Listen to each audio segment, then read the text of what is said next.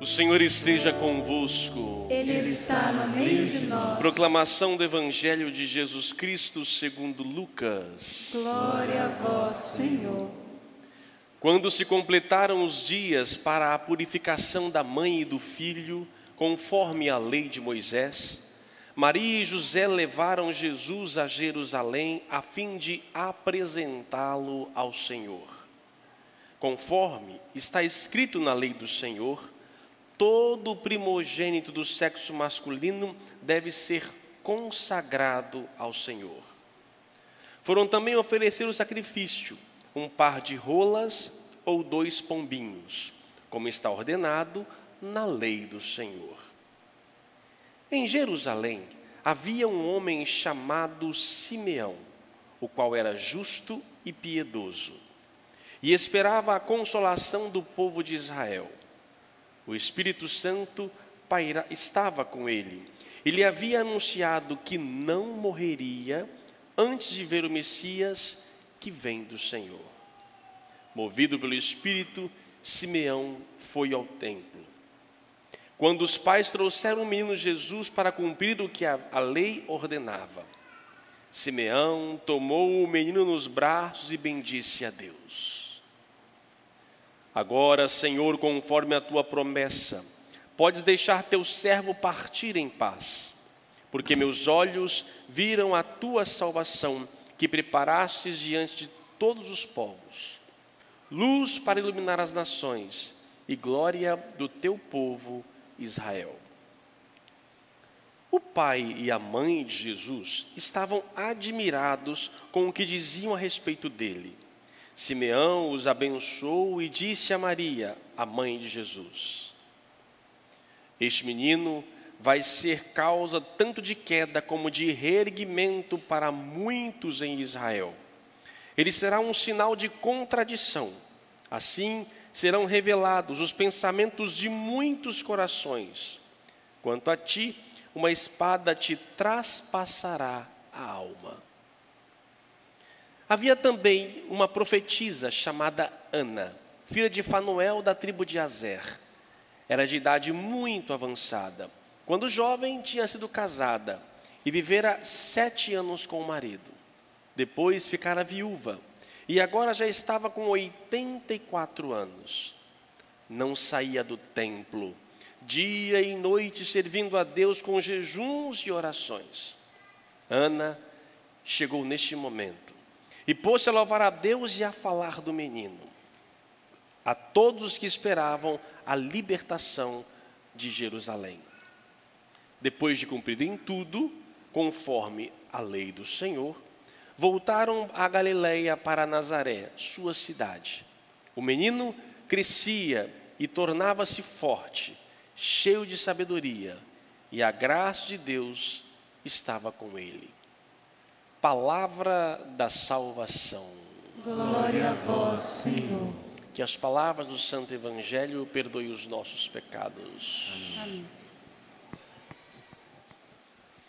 Meus prezados irmãos, na liturgia de hoje, a igreja traz uma lembrança de um rito judaico muito presente no mundo bíblico, que hoje não existe mais.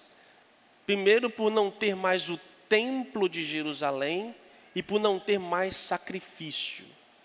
Mas era uma prática muito comum e nós a trazemos para o nosso dia, para a nossa vivência cristã. Quando uma criança nasce e trazem para a igreja para ser apresentada, ela não segue os mesmos critérios e significados que a apresentação tinha no mundo bíblico. Quando se apresentava uma criança no templo, o casal, de modo especial a mulher, devia passar por todos os processos de purificação. Quando a mulher dava à luz, estava impura. Todo mês sangrava, impura. O sangue é impureza nesse sentido. Ela deveria ser purificada e a criança era trazida para apresentar que tinha o sentido de consagrar a Deus. Os pais traziam e entregavam, tinham uma consciência de que aquilo que receberam não lhes pertencia, mas era dado para Deus. Então eles traziam, e como todo judeu, a oferta e qualquer relação divina passava pelo sacrifício. Por isso tinha o altar. E nós, católicos, permanecemos com o altar com outro significado, mas ao mesmo tempo é o sacrifício. Coisa que na igreja protestante, quando você entra, não tem altar, porque eles não realizam o sacrifício. Jesus Cristo se torna o último e o único sacrifício. Nós não mais ofertamos animais, fazemos despacho na esquina, não levamos nenhuma galinha, o que seja, nada. Ele se torna vítima e ao mesmo tempo ofertante. O altar na Igreja Católica nada mais é do que fazer memória deste único sacrifício. O altar é, de novo, a Santa Ceia, é a cruz do Senhor que nós atualizamos. É aqui, é o nosso lugar da reconciliação. Assim o judeu vinha para poder então ofertar, pedir, agradecer, o que seja, traziam animais. Os mais ricos, animais maiores. Os mais pobres, que tinha na, na rua ali, era mais fácil encontrar uma pomba, pomba é barato, dá igual capim, nasce, sabe de onde, aparece em todo lugar, é mais fácil. Pega umas pombinhas, aprisionam e levam. Isso nos mostra que a Maria e José vinham de uma família humilde, porque eles trazem até o templo, para cumprir a lei, trazem duas, dois pombinhas. E ali, então, é uma forma de entregar. Para nós cristãos, a apresentação bíblica, o sentido dela hoje é o batismo. É pelo batismo que nós, então, nos entregamos a Deus. Nós temos, vocês que têm os seus filhos, trazem à igreja para devolver a Deus.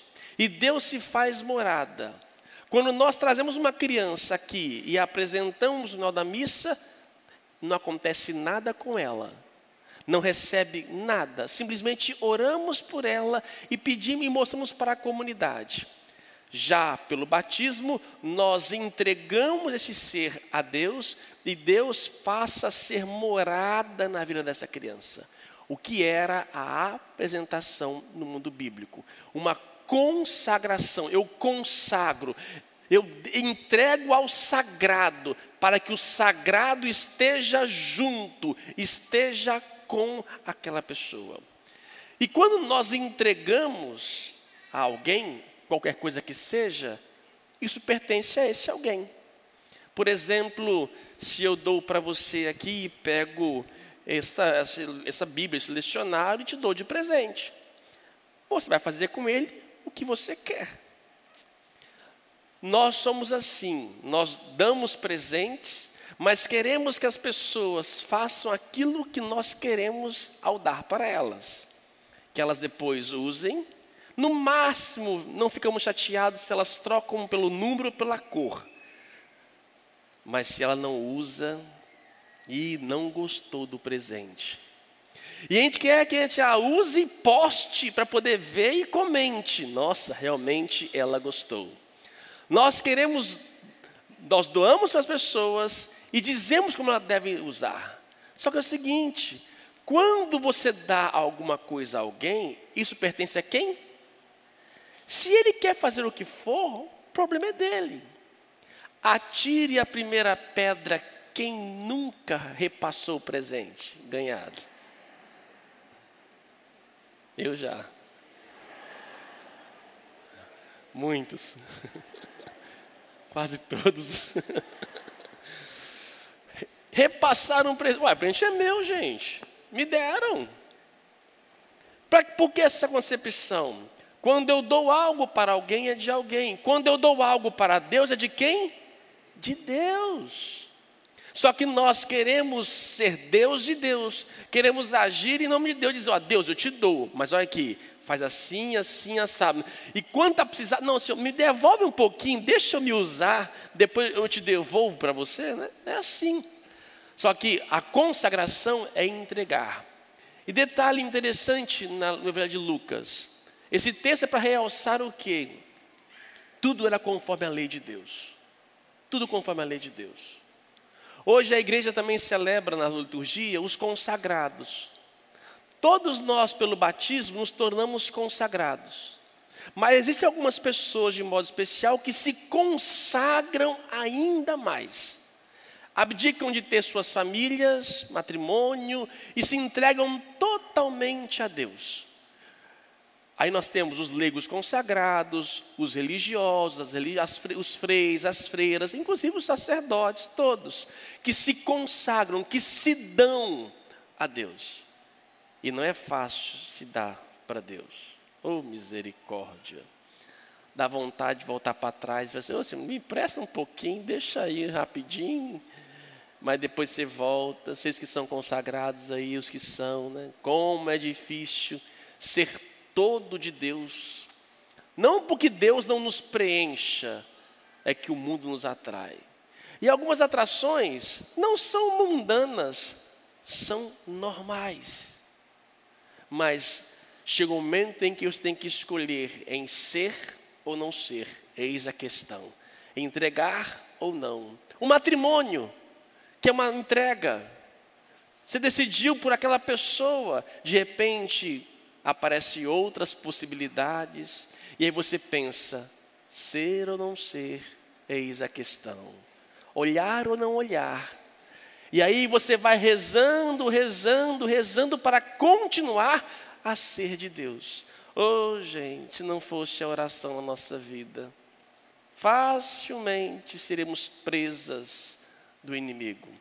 Mas o melhor caminho é o quê? É ser de Deus, é ser dado para Deus.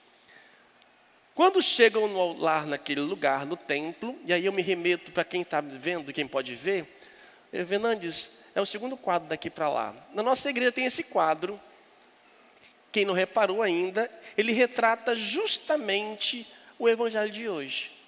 Nós vemos ali José e Maria, José com uma, uma, uma gaiolinha, com duas pombinhas. Nós temos ali o menino Jesus, quem o toma é Simeão, e quem está atrás é Ana. Só que esse quadro, ele já está cristificado, liturgicamente ele já está modificado. Porque nós temos ali embaixo, podem ver que existe uma mesa que é um altar. E olha que interessante aquele altar, e olha para esse altar. Está vendo? Que esse altar nada mais é do que o altar em que nós hoje, Jesus, a, a criança apresentada, e toda missa nós apresentamos Cristo. As oferendas, nós trazemos o pão e o vinho, e ali se consagram, e a igreja continua hoje apresentando o Cristo. E ele, não mais um animal, não temos mais pombinhas, ele se torna vítima, ele é o cordeiro, ele que é imolado por nós. Nós, a igreja, oferta o próprio Cristo e nós somos alimentados. E olha que interessante, lá em cima tem a igrejinha, que é a Perpétuo Socorro. Você está lá dentro, lá, ó. Lá dentro, lá, lá. Tem até um lugar reservado, não sei para quem que é, não. Tem um folhetinho no banco lá, de alguém que não chegou ainda. Mas está lá. Ah, aquele muro, aquela parte ali, né? Que é a nossa, a nossa frente da nossa comunidade. Para dizer o quê? Que a igreja ainda continua a fazer essa oferta. E lá no templo estava a figura de Simeão, um ancião, e Ana. Dois anciãos que esperavam pela libertação de Israel.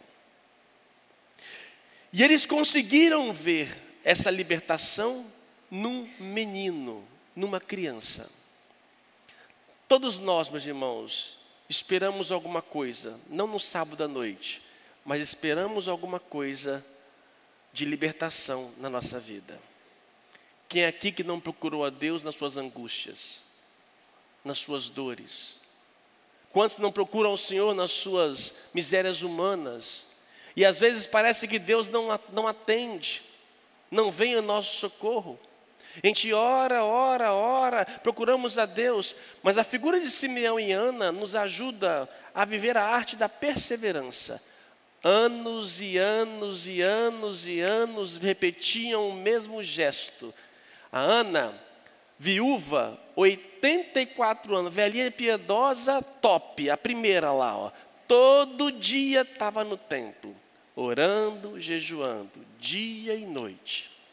Ela não perdeu a esperança. Muitos foram os motivos para perder a esperança. Muitos são os motivos que nós podemos hoje também perder a esperança. Eu peço, eu oro, eu, e não acontece nada. Momentos que vivemos agora, período de chuvas, quantas tragédias, quantas dores.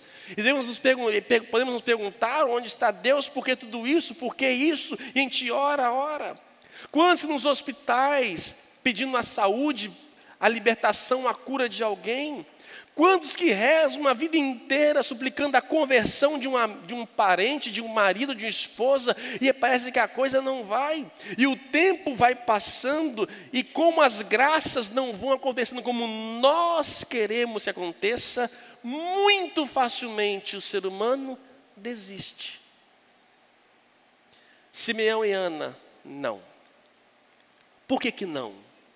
Porque permaneceram em Deus. Quando nós somos sofridos e chagados por alguma coisa, nós devemos nunca afastar do templo. Simeão e Ana encontraram o menino no templo. Só que, que onde é o templo hoje?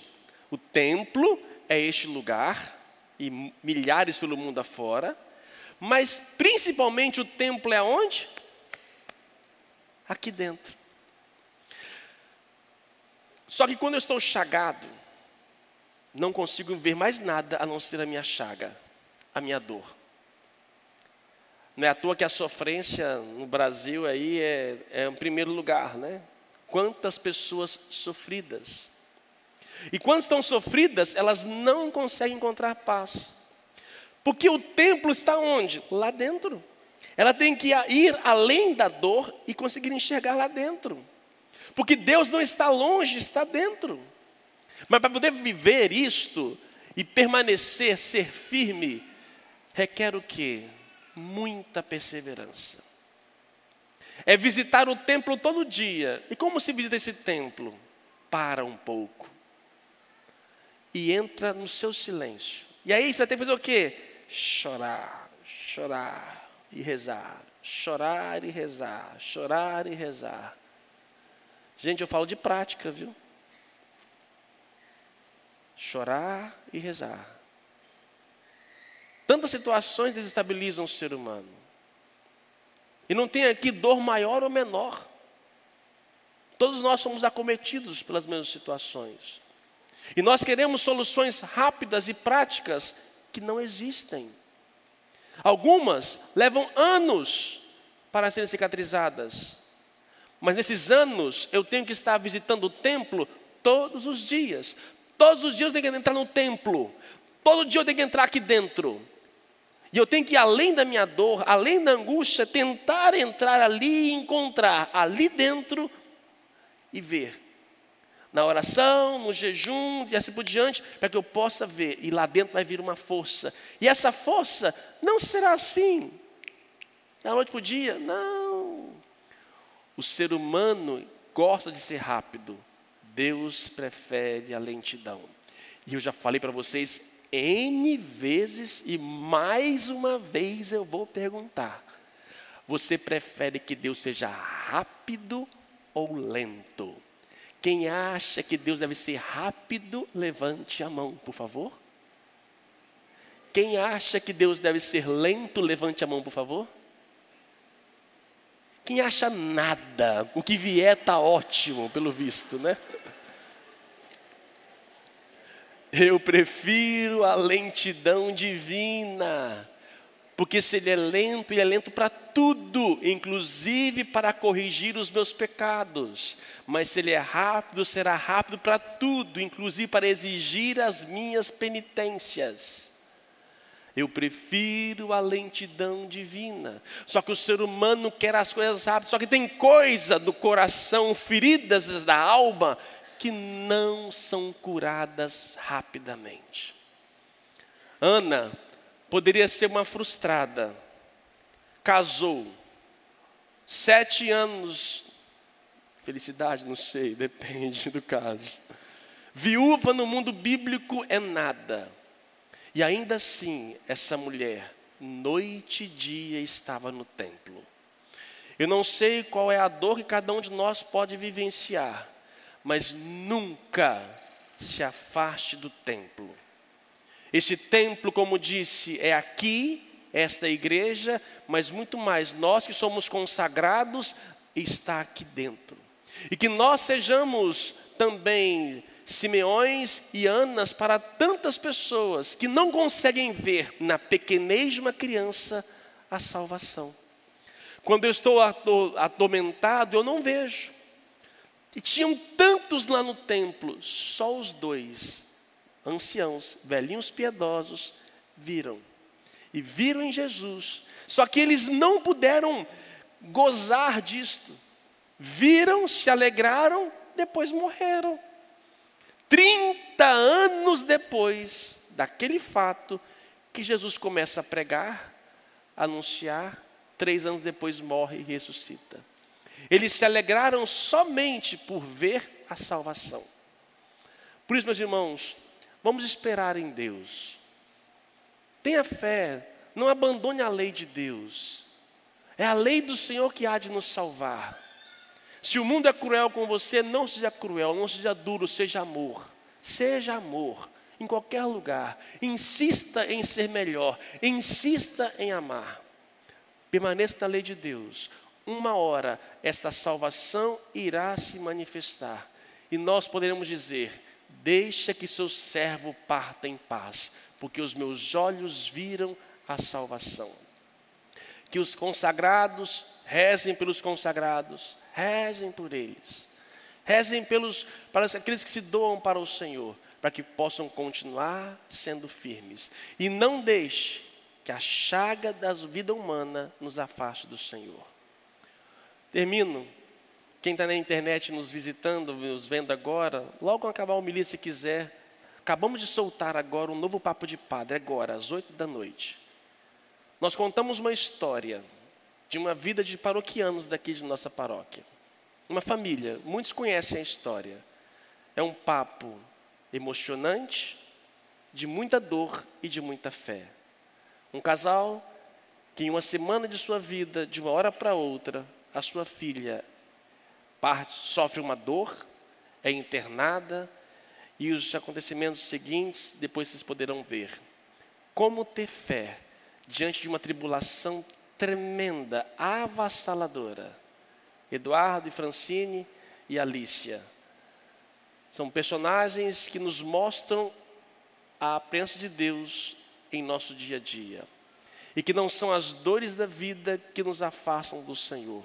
Pelo contrário, mesmo diante do caos, eles conseguiram ver que o milagre aconteceu e continua a acontecer.